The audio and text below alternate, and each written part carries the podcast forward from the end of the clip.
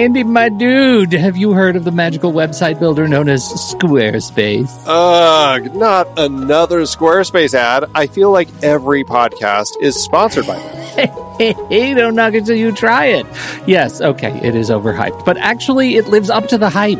Squarespace is like a website fairy godmother. With a click of a button, your site transforms into a beautiful masterpiece. A website fairy godmother? That sounds interesting.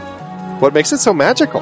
Well, for starters, those slick templates make anyone look like a professional web designer. Pick one, customize the colors and fonts to match your brand, and voila. Plus, the drag and drop fluid engine is so easy, your grandma could build a site on Squarespace. Well, she did knit me a lovely scarf last Christmas.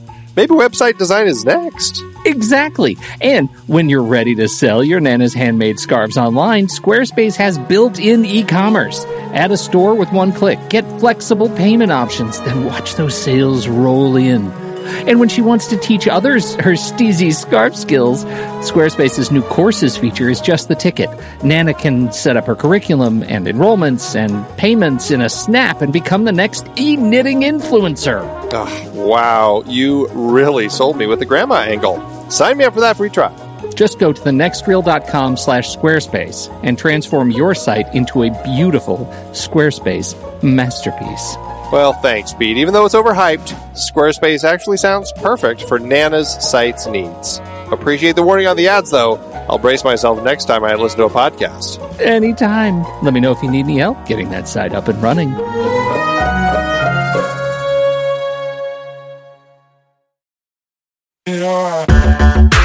Andy, can you believe we've almost hit 700 episodes of The Next Reel? I know, it's crazy. And with all the other episodes in our family of podcasts, we are well over 1,200 episodes of movie conversation.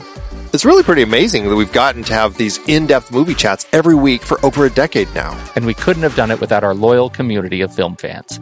Their support over the years has meant so much. For sure. That reminds me, we should give the merch store a shout out.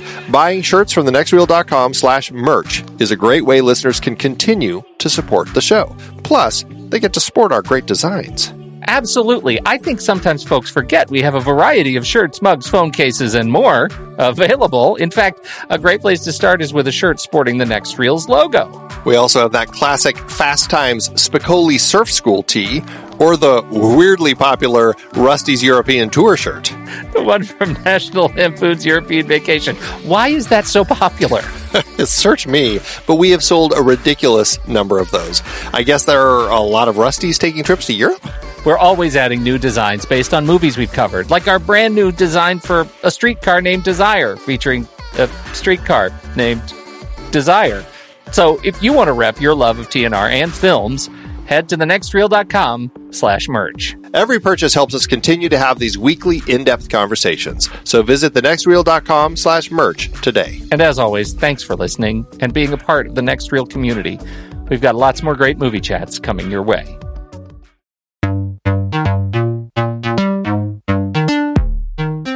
We all love movies, but the world of entertainment has been shifting over the years, and now our options are broader than ever. We may be waiting for movie theaters to reopen, but in the interim, we've got Netflix, HBO Max, Amazon Prime, Disney Plus, Hulu, Apple TV Plus, CBS All Access, and more to keep us busy. We've got more incredible movies to be excited about and discuss than ever before, so let's dig in. Welcome to the Film Board.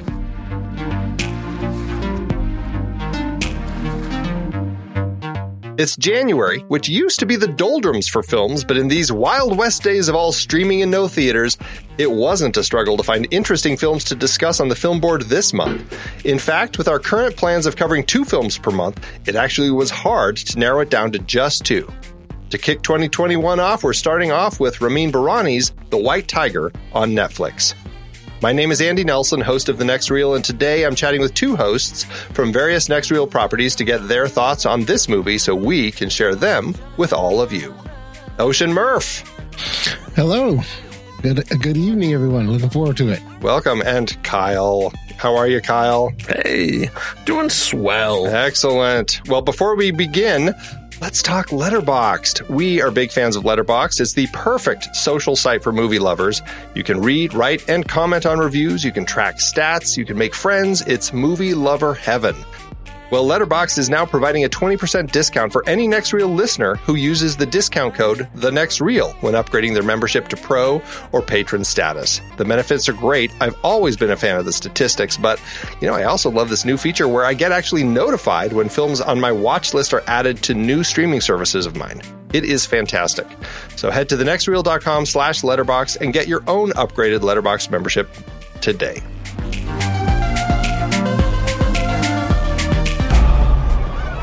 When I first saw him. I knew then this was the master for me.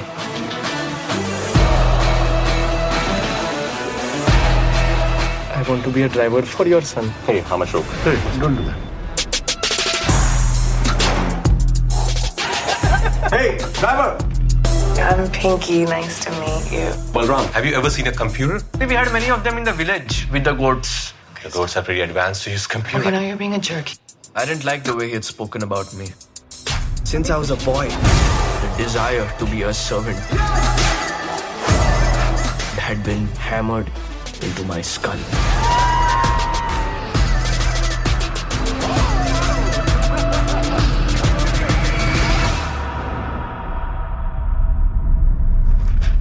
I, Balram Halwai, I drove the car. I was alone in the car. They made me sign that confession. Why would you kick him? Why would you hit him like that? You're my driver!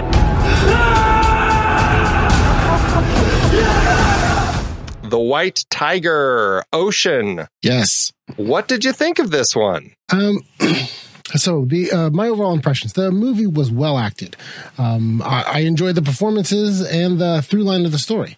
Um, I, I thought it was you know well done, well paced, good structuring, um, and I, I found it to be entertaining. I, I had one problem that I I really found I could not get over with get over, which was the structure of the storytelling. Right. So- Interesting. So, after the the you know the the opening the opening sequence of it is really a mid movie tease. It's the mid movie tease of the scene that's going to be our main character uh, Balram's life changing event, Uh, and then the movie really jumps to the end, right where Balram is talking after everything has occurred. Right, and then then the, then the, as then after about a minute of that, it goes back to the beginning of the story, and then you start to linearly kind of go through the you know, for lack of a better term, the adventure of of Balram and his his journey uh, to raise raise his own status uh, uh, in India, and so I found that because they use that structure and that device, I, I, you know, you at the very beginning of the movie, you already know that he gets out of servitude and becomes financially independent and successful.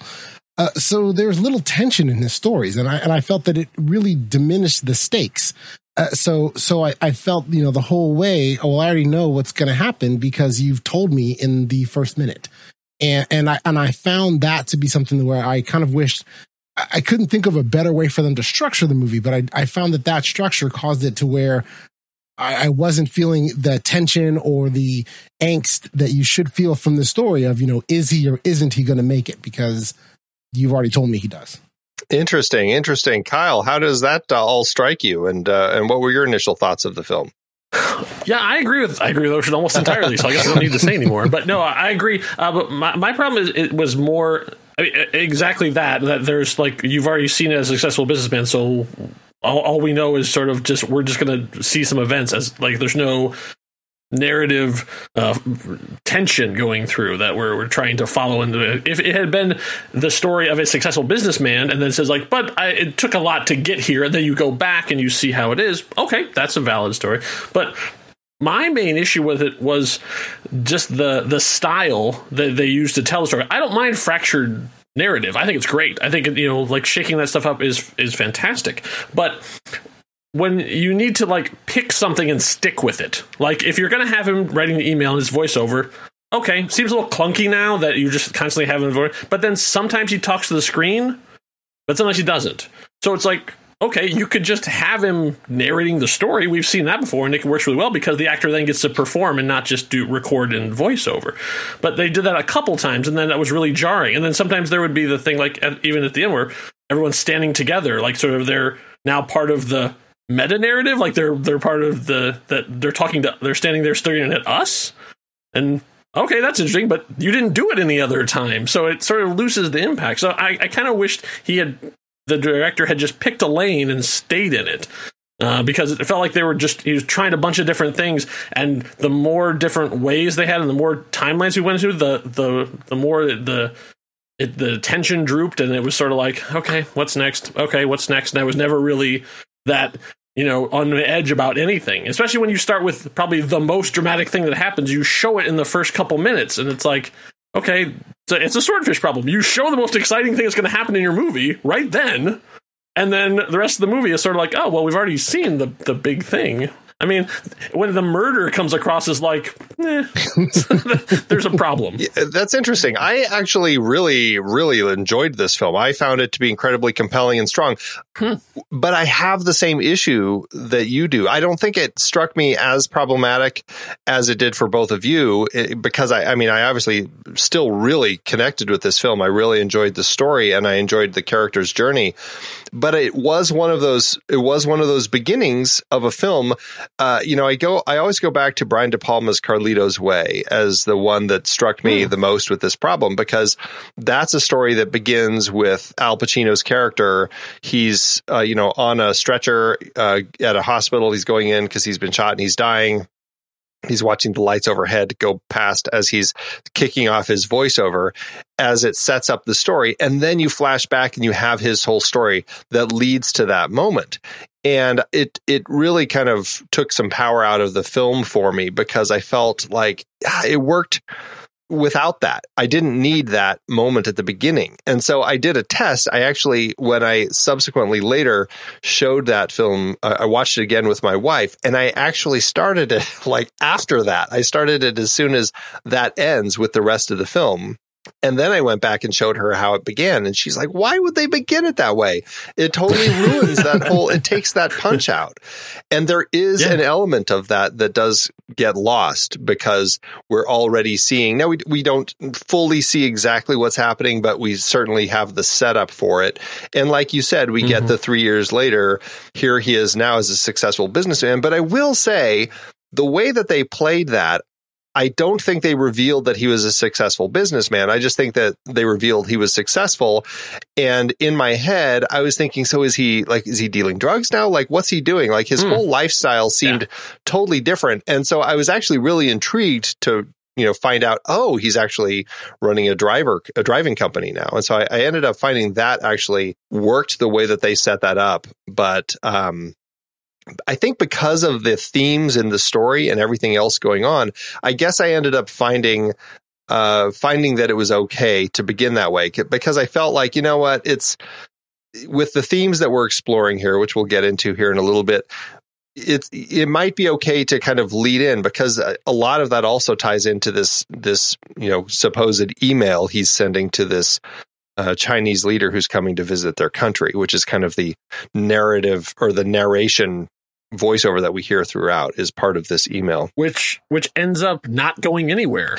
It, but it does and that's what i thought was so funny because when that guy gets there it's like he it's it's clear that this guy never has read any read read the email or anything and it's all in yeah. or or it's all in uh balram's head.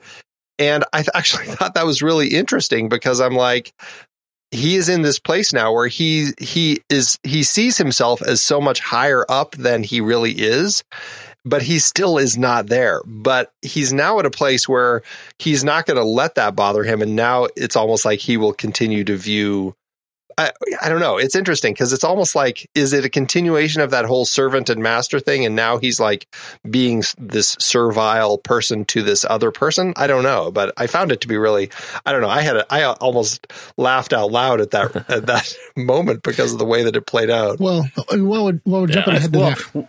We've got some third act problems, Exactly. but I I think was we'll, saying we'll we get can- there. But sorry, so go ahead, we'll Ocean. Jump ahead and talk about that because I have an int- I, I have a take on that as well about Yeah. uh, that that that final scene when they do when he talks to the prime minister. But we, we can save that so when we get Yeah. to that part of the movie. Yeah, Yeah. We'll, we'll get there. Um, so Ramin Bahrani, I don't know if either of you are, are familiar with his work. Um, he was a very like uh, a very well uh, discussed filmmaker um, because he had a lot of critical cl- acclaim for his first two films, Man Push Cart and Chop Shop. Um, one of those, I think it was Man Push Cart. I think Roger Ebert said that it was the best film of the decade, something like that. Um, and this was like in the 2000s. Um, he has had some other big success with some indies that he's done, like, or I shouldn't say big success, but some success, like uh, 99 Homes that he did. Um, but then he adapted for HBO um, Fahrenheit 451, Ray Bradbury's novel, with Michael B. Jordan starring in it, and that just had terrible reviews. Yeah, because it, it it it wasn't that good. Yeah, yeah, and I mean it's a tough film to adapt and a tough story to adapt. Um, so you know, I yeah, I don't know. I mean, do you feel? I mean, I, I have either of you seen any of his films? Well, I, I had, I've seen the four the Fahrenheit 451 film. Um, Okay. I saw that, and uh, th- that film had a lot of problems. It was a mixed bag there with what's going on in that, Yeah. that one. But um, you know, I, I think that though comparing, you know, comparing out or even discussing the two in tandem, I, I think that they both demonstrate that he's, you know, a solid director. It, you know, the the the movement and pacing and the performances he's getting out of the actors and all that. It, it, it is all a quality uh, product, right? So even though I didn't like Fahrenheit 451, I mean, I, I recognize that okay, they're trying some things here, and then the source material is going to handcuff you a little bit right? And, Yeah. and with and with this one, you know, there was even when I think of my quibbles, it, it really has nothing to do with how it's made or or, or the direction or the mm-hmm. pacing or anything. It, doesn't even mean that I didn't enjoy the movie. I just Yeah. felt that because of showing me the end at the beginning made it where I enjoyed it less. But yeah, so but I think he's he's a looks like a good director. I, I I'm not familiar with much else of his work, so I will you know keep an eye out for whenever he makes something else, and uh, that definitely doesn't turn me off to seeing whatever he puts out next. I had not seen anything that he had done. I, I knew about the existence of the Fahrenheit 451, but at the time I didn't have HBO, and now that I did, I forgot it existed. Yeah, yeah, So, but now with Ocean's recommendation, Yeah. I don't know that I'm going to make it a high priority. Right. Yeah, it's it's it's it's best to have forgotten that existed. It wasn't. Yeah, yeah. But but I agree. I mean, the, the thing is, I can I can see the the quality of his craftsmanship, like the performances he gets out of every actor. Like not once did I catch anyone acting. Right. Like every single one, I, I never thought like, wow, that guy's doing a great job of acting. Sure. Like I was so I was just like they were the person, they were in the story. I was 100 percent in there. The production design, like the way they had he have everything like structured and built, great. It was just the actual how they put the pieces together. That's where I, I had the big the biggest problem, the biggest disconnect for me. one of the pieces of that them putting together that impressed me a lot was the going back and forth between I, I believe they're speaking Hindi, uh, Hindi and English when they just go back and forth, and how a lot of times in movies when characters I mean they would do it mid conversation one sentence would be in English one the next sentence is in Hindi.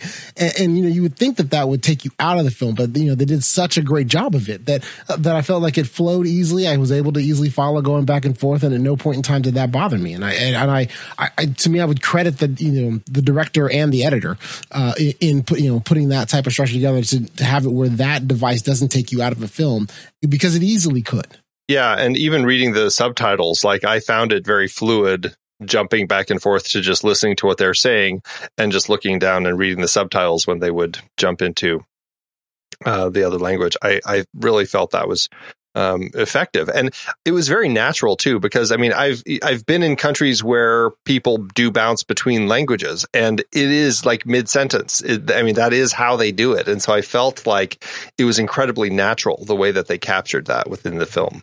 So that was that was that was pretty exciting to see. So I mean the film I mean it really is about, you know, we have this whole story of poverty, corruption, this class struggle in India, uh, you know, the themes I, I feel like are pretty overt as far as this idea of uh, you know how do you get into this position? Get how do you get what you want if you're never in a position to get it? This whole idea of learned servitude which i found I actually really enjoyed the metaphor that he talked about this whole the rooster coop that is brought up a number of times. Yeah. Yeah. Um, uh, I mean, I, I found that all really incredibly effective, especially in India, where that caste system that they talk about uh, a number of times is is so prevalent still to this day. And uh, then also seeing the balance of that with you know the the son and his wife coming back from America and their attitudes about all of this. Uh, I found it really interesting. How did that did all the thematic elements of the story uh, hit hit both of you as strongly as it did for me? The Rooster Coop for me was was a big one. I found that not only to be a great device to uh, really, I think, broaden some of my understanding of how the caste system has maintained. Right. So I, you know, whenever I've you know, it's my knowledge of the caste system and how it works. You know, I've known about it educationally, you know, educationally how, how it worked historically. And, and then, you know, I've, you know, I, I work with uh, Indian people and so they'll talk about it, but the Indian people I'm working with are all in America. So they, you know, they, they've been a little bit Americanized, you know, and then they, and they discuss some of these things, but then how the rooster coop analogy was to me, even personally for me, like almost an, an aha moment of like, oh, okay. So this is how this system has been maintained because they then view, you know, them viewing themselves kind of as roosters, where even though they see what's going to happen and they see the bad thing, they still don't try to revolt. They don't try to get out of it. They're not going to try to run or escape or anything yeah. else. And that how that thematically goes throughout the movie, because there's multiple times where Balram. You feel that you look about what Balram is doing and you feel that he is now finally, he has agency now. He can get out and he still chooses not to you know, and I think that the going back to that theme over and over again really kind of shows you not only you know, not only what he was, where his mindset was at the beginning, or really the first two thirds of the film, but but also, you know, his mindset, but also you know, how how much he has to change or give up or sacrifice in order to get out, you know, rebel and break out of the coop. Yeah, I mean, after the whole accident scene and, and he signs that paperwork, I mean, his narration there says, uh, not once did I think I had options.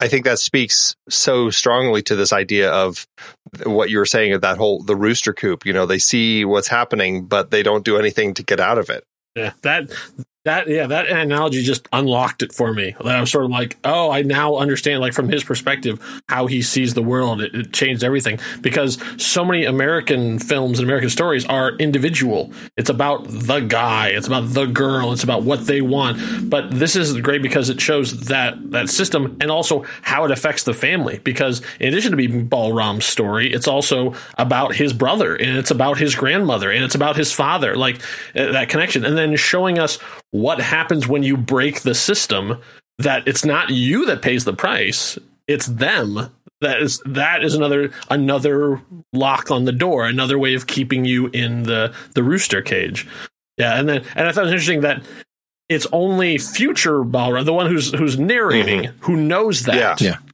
we're watching it we're watching him caught in the cage and not knowing that there is a cage until later on where he's like i, I know this now. I wish i had known it then. And that is one thing that i did really enjoy about the narration is they do take that into account. Like he has that point where he actually says in the narration I'm embarrassed about this. I wish I didn't have to tell you, you know, something like that. Yeah. I was like, that's actually, you don't hear that in narration too often. And I was like, that's actually pretty interesting. There's actually like a perspective, you know, that we're getting within that. I thought that was kind of neat. Yeah. And he did it a couple times, not only just discussing yeah. the, the Rooster Coop, but mm-hmm. also when he, uh, the triggering or the, the triggering event that got it where he was going to drive Ashok to India right you know you know that right. the, what he did to the other to the other driver to to you know to uh, you know outing mm, him as a Muslim right, yeah. making it where then he's fired and he now can't feed his family or anything else like that and he's you know he's ashamed of that moment as well and so it does uh, you know it, it makes Balram in this movie makes it, you know, for him, for me, by far and away my favorite character, but it makes him really oh, kind yeah. of identifiable oh, yeah. as as as a human in that, like, you know, he's not you know this isn't this isn't a superhero story right this isn't a i'm gonna overcome everything story this isn't a i'm so special so therefore i got out and did this yeah. it was, it's really showing a, yeah it's not scarface either right exactly it's showing an evolution uh, of, this is a character who views himself as an entrepreneur like he's always talking about that but his nature of talking about it like when he's when he's younger it's always in that servile manner where you know i'm going to you know take charge of my life and become a driver, right? And that's like the whole thing. And then it's like, you know, I'm going to take charge of this by getting rid of the number one driver so I can, I can, as a, the number two driver, I can move up to that position.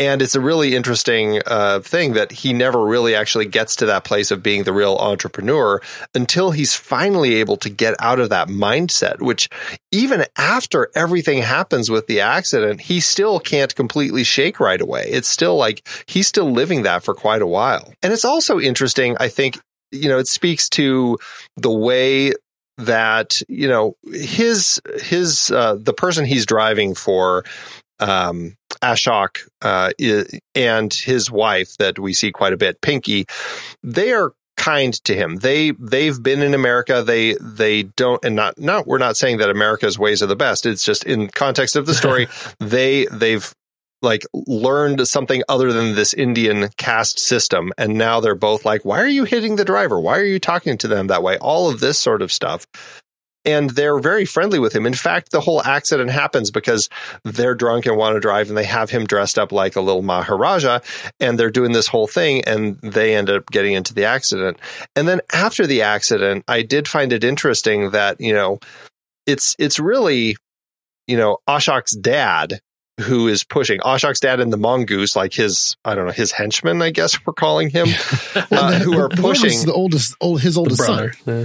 Uh, that's the brother. Okay, yeah, yeah. yeah the, so, so the son. Right. So, so, but the two of them are are pushing to have the paperwork signed. Right. They're the ones really pushing it, and Ashok and Pinky seem very against it.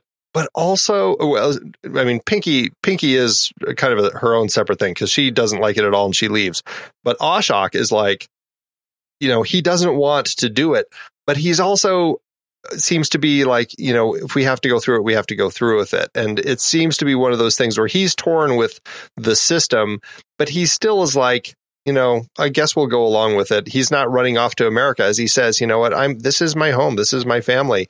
And I feel like he's settling in the system. And it's it's interesting the way that, you know, even a character like that who you think is going to find a way through all of this stuff can't yeah, I, I guess you, I, I, guess you, you um, give Ashok more credit than I did. Right. I, I, think I think, I, think that Ashok and Pinky both were, you know, they, they, you know they were they were kind of you know American upper class, so they were you know they weren't going to hit and ber, and berate their servants, but at the same time they were still like, no, you're still my servant, you're still going to do you know do what I, you're, yeah, you're exactly, still carrying you're still the carrying bag, you're still doing what I want you to do, right? It, you know, and that and, and even throughout the, the film, the little the beats of them being nice to Balram or showing him kindness was only when other Indians weren't around. Right. The second any other Indian is around, they oh, they, yeah. they revert to. Let's say Ashok. I think Pinky was generally pretty nice. No, because well, I, I, would I would argue same with Pinky when they there's a scene where Ash, uh, Balram is serving. She has someone over, a company, a guest, the woman is over, and, oh, and Balram yeah. is serving okay. them tea, right? And she oh, flips yeah. out on him and hits him, and, you know, hits him. And now, granted, he was you know scratching his groin, but you know, but she you know, but she flipped out on him, you know, hit him and smacked him and told him his breast stink, and you know, started insulting him and berating him, just like everybody else did, right? Now, and then and then she leaves. Yeah, it's it's context. That's true. Yeah. Right. And then she leaves, the guest leaves, and then Pinky reverts right back to, oh, my bad. I didn't mean to be that mean to you because, you know, you're a good person and I like you, Balram But, but yeah, they, mm-hmm. I felt that they were both, you know, in a sense, two faced in that they, they, they knew, they knew that better. They knew how to treat you know someone who is who is your your servant or your employee really. And they knew how to do that. And there's there's a line you know but but anytime that they were presented around other other indians and they had any type of peer pressure they reverted right back to to the the indian customs and they treated balram like dirt. And even when she left when she finally left she's rich. She could have paid for anyone to take her to the airport but she knows that she's got some work for him. No, either the one opportunity, she knows she's going to get in trouble and doesn't care, or she's not thinking about the repercussions for him at all because she just wants a ride and she knows this is the free way to do it. Yeah. Well, and she obviously wanted to give him a gift, right? There's that whole 9300 um, that that she does give him too. That's that's she could have slipped it under his pillow. She could have under his pillow. Yes. Yeah. yeah. Right. It, yeah. It's so. Yeah. I guess there is some coming from everybody, and but that's so interesting that uh, they they all play this two faced game through this caste system between the servants and the masters, the rich and the poor, the haves and the have nots. Uh, you know, like Mm-hmm. the way that that Ashok's dad and brother act with uh, with uh, with Balram when they're getting him to sign the paperwork. I mean, they're acting like he's their Yeah. best friend, and then the next Mm-hmm. day they're back to like kicking him over and pushing him and and swearing at him constantly. Uh, they they sure love their their expressions and some of the yes, some they of do. the expressions but they're I constantly calling the, the stork and the mongoose. I respect them a bit more, right? They they were true to themselves the whole way. They were jerks at the beginning, they're jerks at the middle, they're jerks at the end. You know, when they're being nice to them, you know, it's kind of a thing of where you're, you know, and I- and I- as as the audience when you're watching it, you're like, hey, they're manipulating you. They don't all of a sudden like you. They want this out of you. They want you to sign this thing. You understand what you signed away your life, and that's why they're being nice, right? So the, That's right. He has no idea how much power he has in that scene. Well, well, the, but I think Balram re- recognizes in that scene he has no power.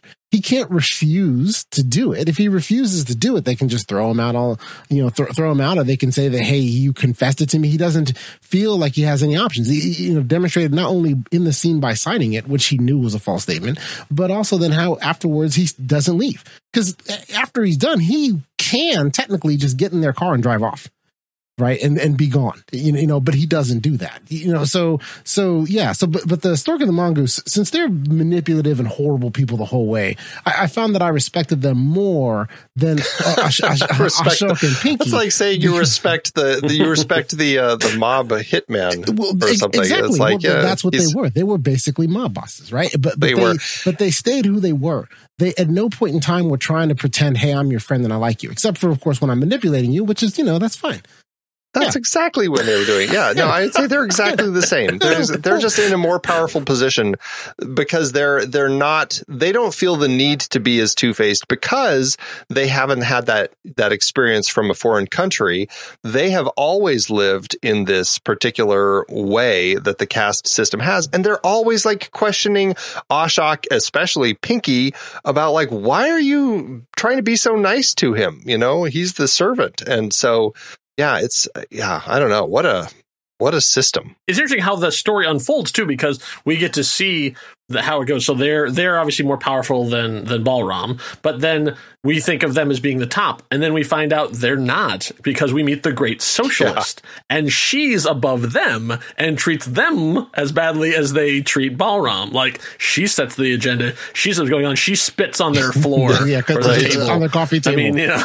and then, and then Right, this, this like, you know, pay- whatever this this current, this supposedly everyone thinks of her as Gandhi, and yet she's just as much of a mobster Right. as the rest of them. Right. It's payment- all corrupt. Just another rung on the Yeah. caste. Such a corrupt system. Yeah. Yes. Really Yeah. very fascinating. you know, one thing about the movie as a whole is it did a really good job of showing the different rungs, right? You know, not, not Yeah. only Yeah. just, you know, cause, cause in Balram's world, it's a two caste system, right? You know, you're either on the bottom or you're on the top and then that's all the same. Once you're at the top, mm-hmm. everyone treats you the same. When you're on the bottom, everyone treats you the same. But really, even in the bottom, right? His grandmother is above him. Right, his grandmother's Right. above everyone else in the family, you know, you know, and, and judging things. So even inside of that, there's a there's a caste system, and then his exposure to seeing how you know the rich people live and operate you see there there is their levels it is a caste system there as well it is not as simple as the two as the two caste that he thought existed from the beginning and he sees himself as being above the other drivers. yes Even though like they're technically they're on the same level, but even they see there's something wrong with like he's not playing the game right. Exactly. Yeah, they they there's a whole other level going on with just the drivers who all live in the in the parking garage. The Yeah, garage. Yeah. No, very interesting. Well, let's talk about some of these performers. Uh, Adarsh uh, Gourav, he plays Balram. This is his first leading role, and holy cow, what Great. What a performance! yeah Yeah. Put him up for the Oscar now because like man, like not once did I think of this guy as anything other than Balram. Exactly and he he handles like the obsequious nature that he has to deliver when he's like the servant right like as soon as mm-hmm. As the father comes in, he's like, you know, getting on his knees and, you know, kissing his feet and all that sort of stuff. And it's just like all of that, like he's so delighted he gets to open the door for them in the car, you know, like he handles that so well. And then watching his transition, like watching this system break him, watching him become this white tiger, that one in a generation that, that can be different, uh, and, and start really having his eyes open and making the switch. It really was incredibly powerful watching him uh, through that transition uh, as he goes through um, in the last half of the film. Because there's kind of three Balrams. There's sort of like your uh, and for the three stages of the movie, there's your the the poor kid who just wants to get out of the town, out from under the thumb of his grandmother. Then you have the one who's trying to play the game, learn the rules, like be a good servant. And then there's the the sort of the powerful, thinks he's a master, the fat belly one too. my only problem, uh, my only regret is that I feel like we got to see from first ball Balram to second ball, we got to see that transition, but from second to third, we didn't. I feel like there's a missing piece of this movie. Like after he after he uh, murders, then next thing he's a businessman. Like there's a whole piece in there where I wanted to see like him transform himself into this guy as opposed to just and I got a car and here's a montage and the end. Yeah, interesting. Interesting. I, I guess I view the transformation as the murder. Yeah, that's that's what I would say too. Right. You, you know that that that's when he. Well, that's, that's turning. Yeah, I agree. Turning point, but, but yeah, and so because he takes that money and he goes and sets it on that guy's desk and is just like, you know, this is for what you're going to do for me. And I was like, Yeah. okay, I think he's made that switch. Yeah, because I, I felt that even um, earlier through his uh, constant eavesdropping, all right, right, you know, constantly Mm, eavesdropping on yeah. things, started learning things. It was it was preparing him to where he'd getting enough knowledge of things, and he kind of understood how things worked. He just didn't have the, um, I guess, guts to move forward and act upon th- this knowledge that he know, that he now learned, right? And so once he commits the murder and steals the money, right, then then he's like, okay, now I'm going to act on and do these things that I've seen the rich people do, so I can then be, you know, a successful a successful businessman because that's really you, know, at the end of the day, his whole dream is I just want to be a successful businessman, right? You know, so so yes, I, I felt that that was the transformation with the murder. transformation yes i just I, I feel like that that part of the story got short shrift i feel like of, of like the the structure of the thing like i feel like the third act just sort of like goes fast forward just because they're trying to get to the end as fast as they can and it's like i, I really want to linger in that a little bit more because i want to see how his experiences have affected him beyond just uh, you know a voiceover mo- montage Yeah, no, I get that. I that- I found that that you know if the movie were longer or, or you know I don't really think it needed to be. It ran it. Thinking about it, it was about two no, it didn't longer. need to be any longer. I, I understand. I understand why because we're at, at a good solid two hours. Yeah, it was a good solid two hours. But the relationship with he and the kid, because honestly, I was surprised he went back for him. Especially because the voiceover says, you know, when I don't return in the morning, I, I expect that he'll know that he needs to run. Yeah, exactly. I, I'd forgotten all about him, and so. It, it changed the scene after the murder when he's standing in the train station holding the bag and he's looking, you know, back at the train. I, in my mind, I'm thinking, oh, he's just nervous because this is his highest window of vulnerability. And it never crossed my mind that the expression I think he was trying to emote was, "Do I leave the kid or go back for him?" Right? You know, do I take the Oh. risk to go back for him because he he knows this is when he's vulnerable. Once he gets on that train, he's gone. Right, right. But between until then, they can catch him, they He can find him, they can they can do stuff to him, right? And so Yeah. the the whole risk is: do I go back and get the kid, or do I let him just you know fend for himself and whatever happens to him happens to him? But you know, he went back and he decided to then you know get the kid so he could then raise that kid's standard of living as well, get him educated so he could get out and make something of his life. And so it turns out to be a good thing. But I, I did find that uh, that I completely forgotten about the kid and th- was like, I, you know, I I thought he was just going to leave him and move on. I'm really glad he didn't because the way that that the interaction with the kid starts, he's taking all of his aggression out about his.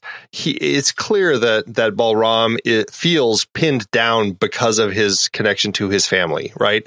And and we make that clear throughout the course of the film, like. And you already said this, Kyle. When you do something wrong, it's not just you that's going to get punished, but your entire family will get punished. Like that is the way that they handle things here. And so that's keeping him from doing anything. But it's, it's like he's finally had that switch flipped in his head by this point. That's like, you know what? I can't let my family hold me back. I have to move forward. And then this kid shows up and it's like he takes out his aggressions on this kid And but then all of a sudden, like he stops because he's like, you know, face me again because I'm going to hit you, and then he doesn't. And I feel like there is this moment that he has where where it's like he sees. It's almost like he sees like I could I could use this kid and and mold him to be better even you know and and I was like okay I think that that actually really was powerful and so I was really glad that he ended up coming back for him okay so Balram we we really like Adarsh Gourav uh Priyanka Chopra she's she's a familiar face or should be are you two familiar with her That's uh, Pinky. uh, as one of the most beautiful women in the world. Yeah, I'm familiar with her. But I mean, like, she was on. Um, oh shoot! Now there was the the ABC show where she was uh, accused of being a terrorist. Quantico? She was in Quantico. That's it. So that's the first season of Quantico, and thought she was fantastic on that. she she is, was also in Baywatch yeah, that I have not seen. What? I missed that one That was- and she's uh, you can check out uh, We Can Be Heroes she's by the Oscars. I mean, you guys are missing quality movie there. so, so, yeah. or something. Yeah, yeah, exactly. Right, Well, you know, right. You know, if you put on Baywatch, have a couple drinks, it's great. So, Oh, okay. There you go. There you go. Okay, endorsement for emotion. Yeah. Oh, Future episode of Silver right, there you go. yeah. Uh, she is going to be in Matrix 4, so I'm curious about that. And of course, she's Oh. married to one of the Jonas Okay. brothers, I believe, Nick. Mhm. So, um, but wow, uh, yeah, she's she's stunning in this film, and I think that she's a great. She plays a great representation of that American Indian who's coming back to India and is just like seeing this system at work and is just really shocked. I, I enjoyed her role throughout the film. And she is a producer on it as well. So I think she was one of the people who got the film made. So it's interesting that she has enough sort of clout and power to do that. And she chose sort of an unflattering role. Like, I mean, she does not come across as the hero. She could have easily found something where she was the main lead. She was, to use the Matrix thing, that she's Trinity. But instead, she found one where she it's like a lot more acting has to be done because she's not really that likable by the end. I mean, of the of the four of them, probably the most likable. But you know, yeah, it's the best of the really worst. only one likable character in the movie. Um, you know, so everybody else, you can kind of, you know, but you know, uh, yeah, yeah. I mean, obviously, everybody has their issues. I mean, even Balram is making some decisions that are, you know, fairly questionable. If you look at it, it's like, you know, he's killing people here um, Well, to get out of this. Just yeah, just, yeah, just, yeah, just one guy. Well, you know, he was in the way. Um, and Right, so, right. I, well, actually, though, that you know, speaking of the killing, that did surprise me as a decision, and, you know, as a choice. And I, I found that I actually had to think a bit about well, why would you do that? Because they're they're stopping off enough. They're stopping at enough places here and there. He has a lot of different ways to do it. He could, when he pulled him over, just leave him there stranded on the side of the road and take off, and that does give him a head start. And the the only thing I could think of was in his head that really of two things. One, he was partly being logical of, okay, well, if he's dead, I know no one's going to even think to look for me until tomorrow. Right, because they have to find his body and do that. Whereas if he leaves him on the side of the road or doesn't come, you know, leaves him at a drop off point and takes off, someone may call and then they start looking for him within the hour. And then the second one was, I think that maybe in his own mind, he was like, I have to, it has to be a clean break right? Like like i'm gonna do to you what you would do to me and my family if i left. Like i have to do this this horrible clean break because i, I did feel that i had a mixed emotions with the murder where on the one hand i felt it was unnecessary but on the other hand i mean i didn't care about ashok enough to be like well if he lives he dies whatever right? As long as balram makes it which i knew he's gonna then i was fine. Would it have changed your emotional state if it had been Pinky, I or if it had been like, let's say, the, let's say I, I the two of them if it had there. been Pinky, possibly because Pinky really only had situational power, right? Be- because she was Hmm. married to Ashok, then that's where her power Mhm. lied, right? But at the end of the day, he, she didn't have any real power over him, and she wasn't really stopping him from doing anything, right? You know, her her power was really more g- uh, go through Ashok, and Ashok exerted his power over him, and that's what kind of drove the various decisions he made, you know, and what he did. And, and so, yeah, so had it been Pinky, I think it would have been different. But then also, had it been Pinky, I don't think it would have been a, you know, as as much of a cathartic thing. That then it would have just kind of been a cold blooded murder, right? Because now you're killing someone that doesn't really, Yeah, isn't really stopping you directly. Interesting. Okay, yeah, that's I. I- You know, I I, I feel like I can uh, can agree with that to a certain extent, but I also feel like it had to be Ashok because, or perhaps the mongoose was another person that I was thinking maybe that's who he's going to get, or he's going to kill the mongoose, and then he's going to take the letter and flee. But it it all made sense because it had to be around this this red uh, duffel bag full of money. And so I figured it had to be Ashok that he was going to get it from. And and Pinky, I mean, she was such an outsider within the family anyway. Like they didn't want Ashok to marry her because she was a different caste and because, you know, she's, you know, she's been educated in America and she doesn't like the way that they treat women, that they treat anybody here. And so she has a very different mindset to his entire family and, uh, you know, is ready for divorce, really. I mean, by the time we get to the end of this film. So, so I would have had a hard time seeing it work with Pinky as the one in the car, you know, but, but, uh, you know, Ashok or his family, I think, uh, really would have been the only way for it to play out for me. Yeah. So, uh, so we like, we, but we like Priyanka as as Chopra. Do we like mm-hmm. uh, uh, Rajkummar Rao? He plays Ashok. What did you think of uh, his performance? Uh, yeah, I thought he was fantastic. I thought he he played the great of like you. He comes in as sort of like, oh, it's look, it's the reasonable one. It's the nice guy. Yeah, like we've all we've seen the the over the, the powerful father and the mean brother, and now oh, here's the nice brother, and he's the one who's going to be kind. And then as we see that he is just as corrupt as them, he just is either convinced himself he's not as bad or he's just really good at showing off to the other one. Because yeah and, and, that that scene especially where you really get to know what he's like is when they're making him sign the paper and it was sort of like no no don't make him do it. Well okay. Yeah exactly you really see the privilege right there. He's like oh well it benefits me so okay. Sorry buddy. It only benefits me tangentially. Yeah no i think that yes right. I, I, think his performance was great. I thought he was very um, uh, believable. I don't know. When I looked up his information, I thought he grew up in India. So if he's doing an American accent or an American sounding accent, it sounded pretty. He sounded a lot, a lot like a you know someone who left India at twelve and then you know grew up grew up in America. Um, he did he did a great job emoting and providing that impression. So I agree completely with what Carl was saying in that he provided that impression, but then. As it turns out, he is the low man on the totem pole in his family. Right. Right. And that his his words, you know, while Balram views it as, hey, this is, I'm being protected by a high ruler, a high mighty person. And it's like, no, you're being protected by the least of your problems.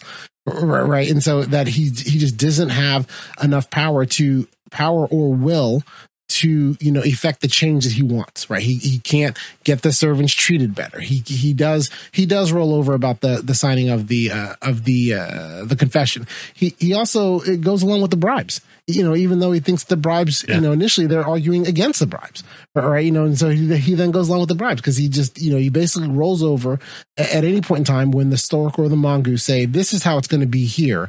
Eh, you know, do you want to fix it? Right. Because even when he's given that option, where he's like, they're like, okay, fine, you fix this problem. And then he's like, uh, no, never mind. We'll do whatever, whatever you think. Yeah. He talks a big game, especially to Pinky, but at the end of the day, yeah. he's just one of them. Yeah. Yeah but but his performance, I guess, as the actor. Sorry, I guess the original question. I went off on a tangent. The performance was great. Yeah, which yeah, it was great. Yeah, yeah. Which which I know, which is which is a great which is a great thing because like just that that amount yes. of subtlety that's hard to do. It, it is, it is, and so I, I, I really enjoyed his performance. I mean, at the end of the day, there was no one whose performance I didn't enjoy. I mean, even the the oh yeah. goodness, I, do, I have to I look up the name of the lady, the, the lady that played the, other, the, the other cab driver. I mean, oh, that guy yeah, was great too. I mean, great. he was great. I mean, like you know, just a completely like I, I, love when uh, you get to see something from a culture that's not yours, like that. that basically a, a, window into something else, and you get to see somebody who's like, I have no antecedent to this. I have nothing that, that's like this. And this guy come up like I don't know what he was after, what his goals were, what he was trying to do, but I was fascinated by that because I'm like, I want to know that guy's story because I it was so different than anything I'd seen before. And so once again, just a minor, uh, you know, fifth tier character or whatever. I still think great. in a lot of ways, you know, which is not. This is just my opinion, and I I could very well be wrong. But I think in a lot of ways, that cab driver represented what Balram in Balram's head, what he wanted to get to was that right you know when he when he first goes off to be a driver and everything like that i think mm. he viewed at that point he was like this because if you think about Balram early, what this guy has is is arguably true independence. He's the number one driver. He's going back and forth. You know, he's talking to the other guys. He has a lot of status in the driver community. So you know, whoever he's because you know they're all servants Yeah. for somebody. So whoever he's a servant for Yeah. has enough latitude, or, you know, given enough latitude and freedom where it appears like he's in charge. Like he's always just kind of out and about, and then he's always in charge of the other drivers. And so, so I think that he represents what Balram thought his dreams was. And then once he got around to, you know, where he's really in, interacting, engaging with this person, he realizes, oh, I, I need to dream bigger. Yeah. Yeah. And it becomes a cautionary tale. and you get that conversation at the end of or toward the end of their uh, quote relationship in the film where he's talking to that that guy who runs the head of the drivers or whatever and he's saying like what do you see as your future and he's just like uh, you know maybe i'll i'll make enough money and you know cuz they're going to boot you by the time you're 55 and that's it. You're going to be on your own. So hopefully you have enough money to make a life for yourself cuz if not you're screwed. And that was like wow Yeah. this is what you have to look forward to after all of this. Yeah. Yeah. yeah. Yeah. That was great. No, it, it really was a stellar cast. Like every part, I just, I really enjoyed watching all of these people on screen, uh, whether it was his dad, and I love that little. I, I liked these moments that that uh, Bahrani has throughout the film, and I'm assuming that they were in the original novel too. Um, that uh, Aravind Adiga wrote, but like that moment when he's he's driving and he's he just has that moment where he sees his father on the on the motorbike next to him and his dad's talking to him through the car window and just has you know a thing to say to him a little bit of wisdom. And then it's but it was all just in his head. But it's like I really liked the way that Bahrani was directing little moments like that throughout the film that really kind of put us into uh, Balram's head. Yeah, I wish there had been more of that. yeah. Yeah it only happens a couple times really doesn't it? Yeah. Yeah, was, I, I still really liked it. Well, we talked about um, the story structure already, um, as far as the way that the film kind of unfolded and everything. Outside of that, everything going on with the narration and everything at the beginning, the where we're seeing the mur- or not the murder, but the car accident. Kind of, we're seeing the lead up to the car accident, and then we're seeing kind of his the setup for his narration, which is him writing this letter to this Chinese diplomat who's coming to visit. How does the rest of the story structure work for you? Do you feel that like just everything works the way that it's being told here? Yeah, I, I think that the showing the end of the movie at the beginning is the fatal flaw of the story structure. Beyond that, it is a compelling. It's a compelling, well-paced movie. Um, the, the the the the progression of things, I, f- I feel that as you kind of go with Balram on his journey, not only do you accept and you're you know willing to have him him grow, you feel frustrated when he doesn't grow quite at the pace you want.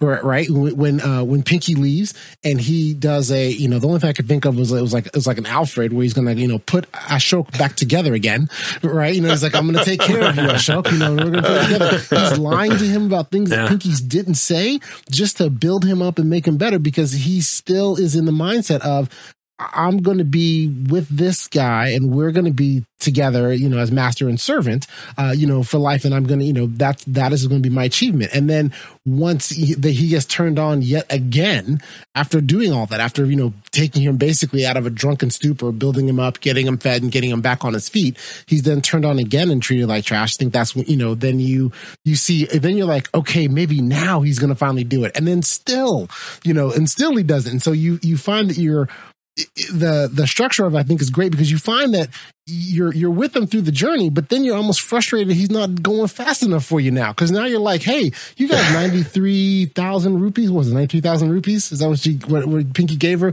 You know, you can steal the bag. You realize he's a dirtbag now. We can go on, right? And, and it's like, no, we still need to hang out some more and do this more things. And so so if you're having that to me, if you're having that reaction to his story, that then to me that is a sign of really good structure and really good storytelling because I'm invested in this character. I care about what happens to that character, and I I- have my own hopes and dreams for the character as the movie goes on. Yeah, I agree with all that. I I wish that that we had sort of seen less of future. Like, have him have him narrate. That's fine. But every time they would cut to him, like in the future, like like you know, as a thing, it sort of took all of the it deflated the whole story. And it was like Okay, so then and they're like, okay, we got to catch back up again because they would build up to these really narrow things where you're with Balram and all these terrible things that he has happened to him or is doing, uh, and then all of a sudden you cut to like, and everything's going to be fine though.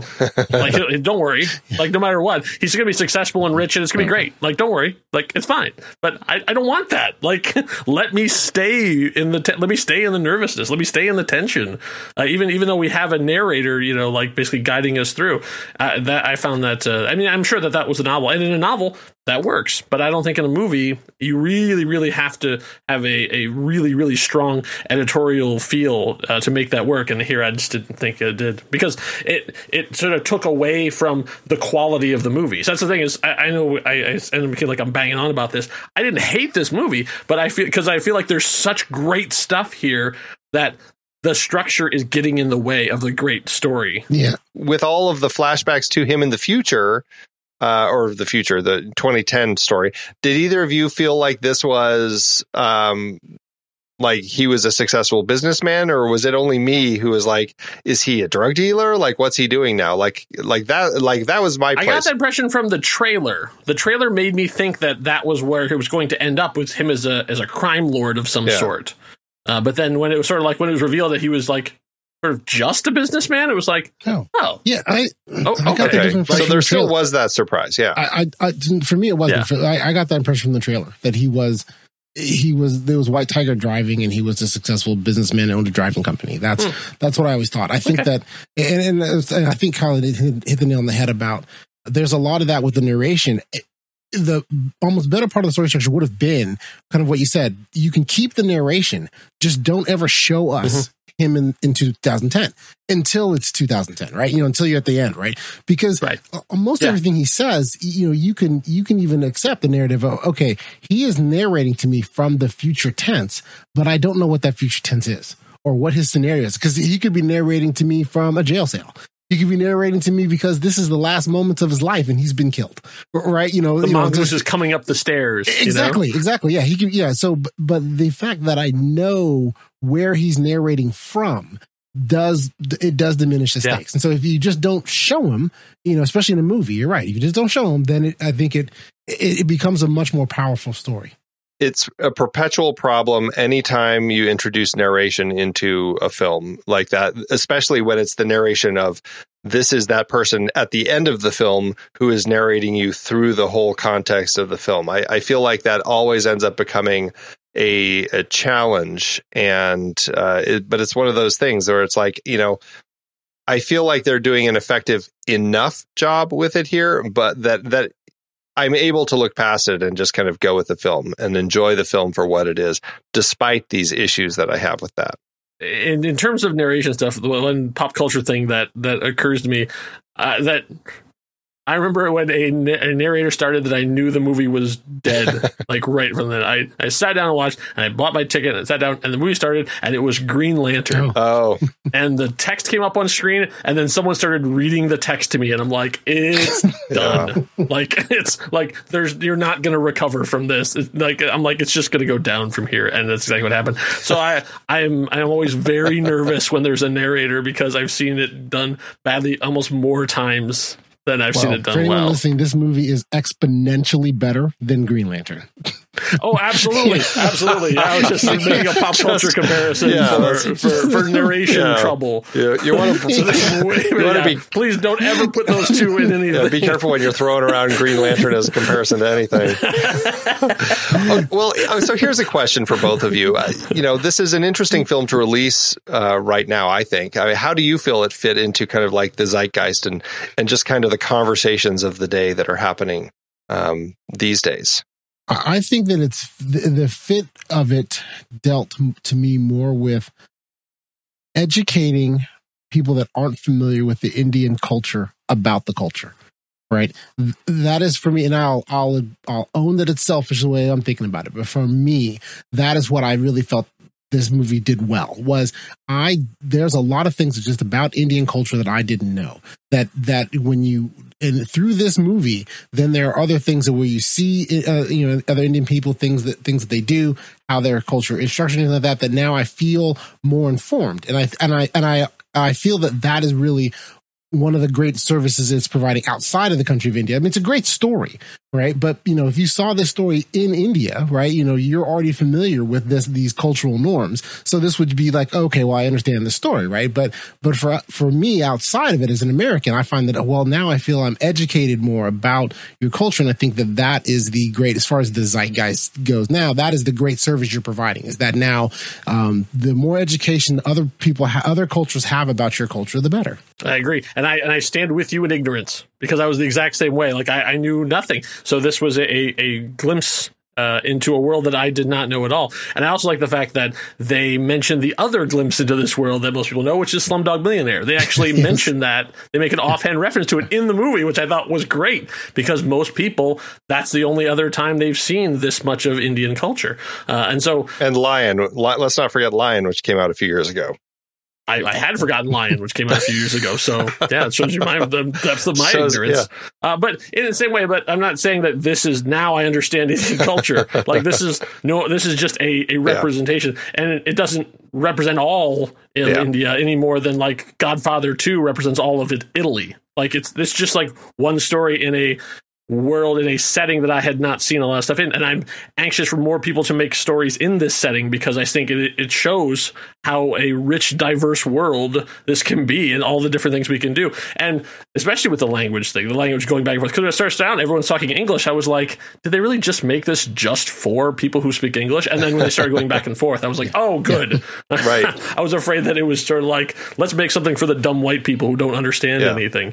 Uh, but it was then once it, I, was like, I understand that like okay, you're you're letting us see uh, into this world, which I, I, was I was appreciative of. I was wondering that too because it's it is on Netflix, and I'm like maybe the Netflix was mandating them to say you you've got to do it all in English because I, Crouching Tiger, Hidden Dragon two, they did.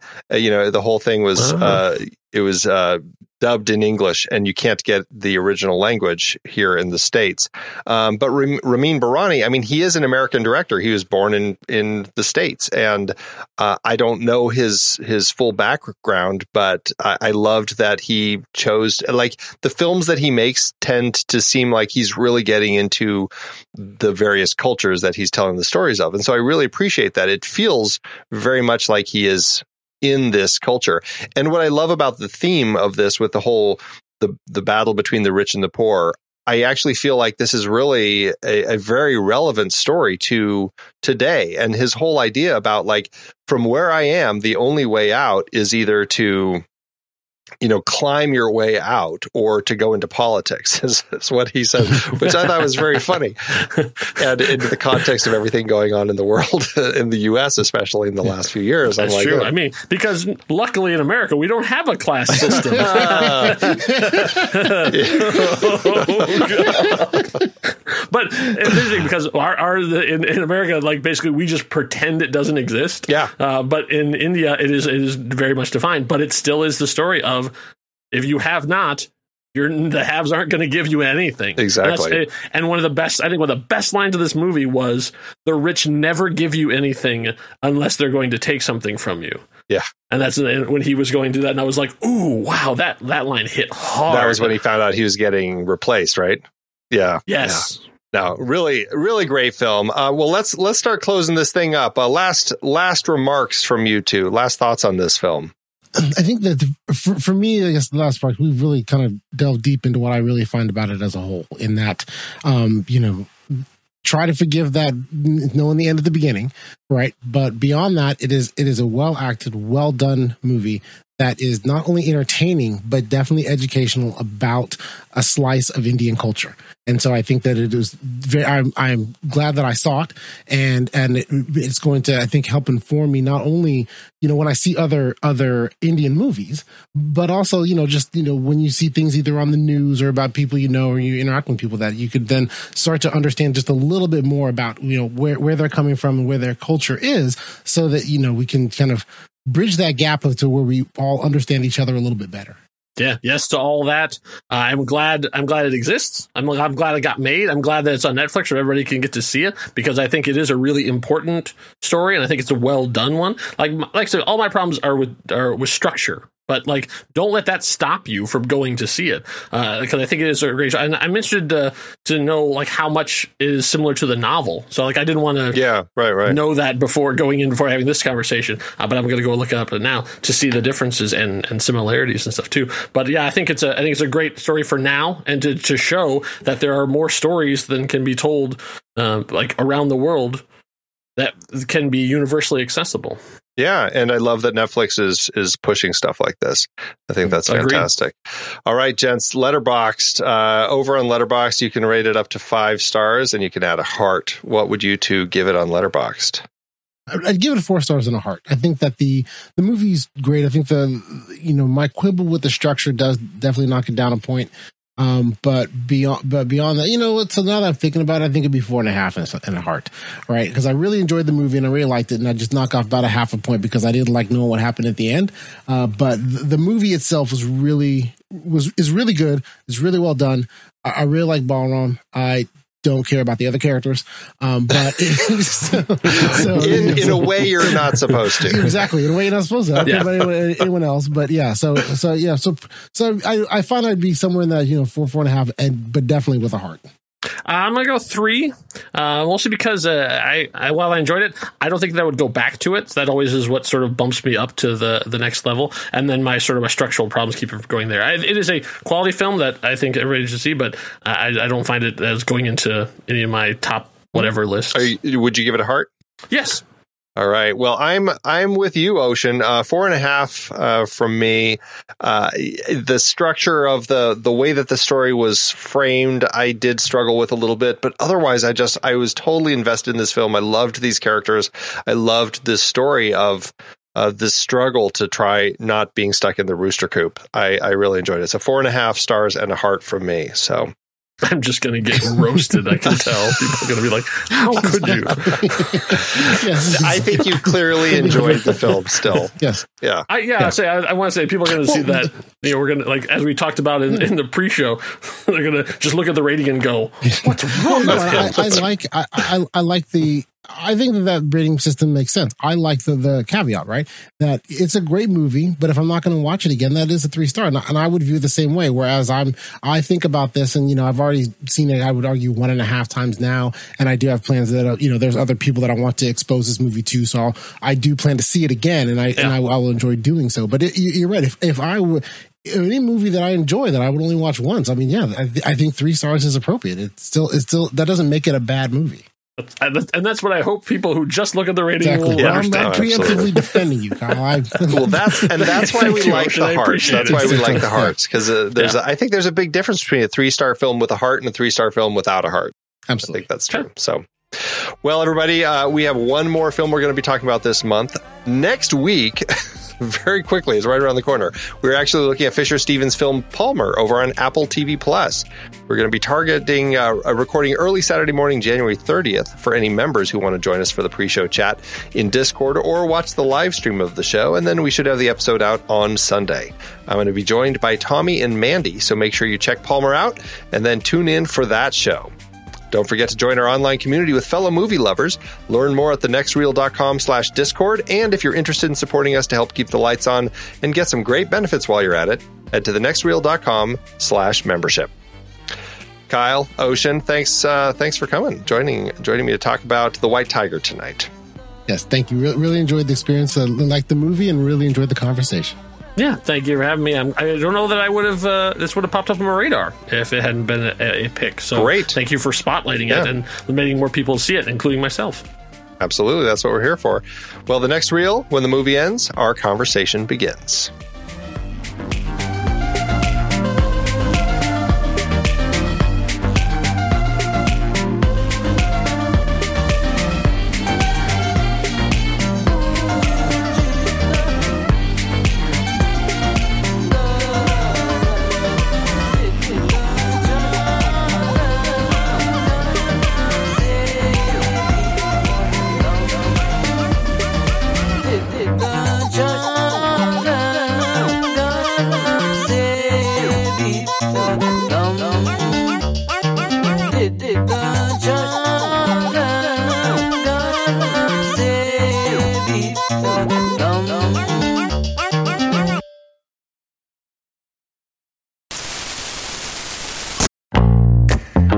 Here on the film board, we have covered quite a variety of great page to screen adaptations over the years, from superheroes like Christopher Nolan's The Dark Knight Rises, based on stories like Knightfall and The Dark Knight Returns, to horror and sci-fi like Max Brooks's World War Z and Hiroshi Sakurazaka's All You Need Is Kill, which became one of our favorites, Edge of Tomorrow, with Tom Cruise and Emily Blunt. And who could forget Andy Weir's stranded astronaut adventure, The Martian, or Dave Eggers' tech thriller, The Circle?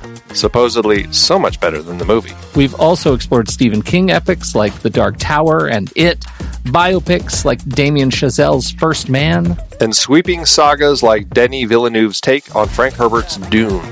And don't forget Martin Scorsese's Killers of the Flower Moon, based on David Grann's nonfiction book about the 1920s murders of the Osage Nation. I just finished the book and it's fantastic.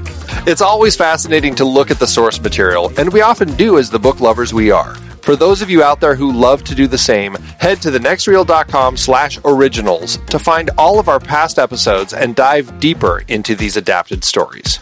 And it's not just stories. We've included things like the video games Uncharted and Detective Pikachu. That's right. TheNextReel.com slash originals is your one-stop shop for in-depth looks at the sources for cinematic adaptations that we have discussed. Every purchase you make supports the Film Board and the Next Reel's family of shows. So what are you waiting for? Head to thenextreel.com slash originals and get your next read today.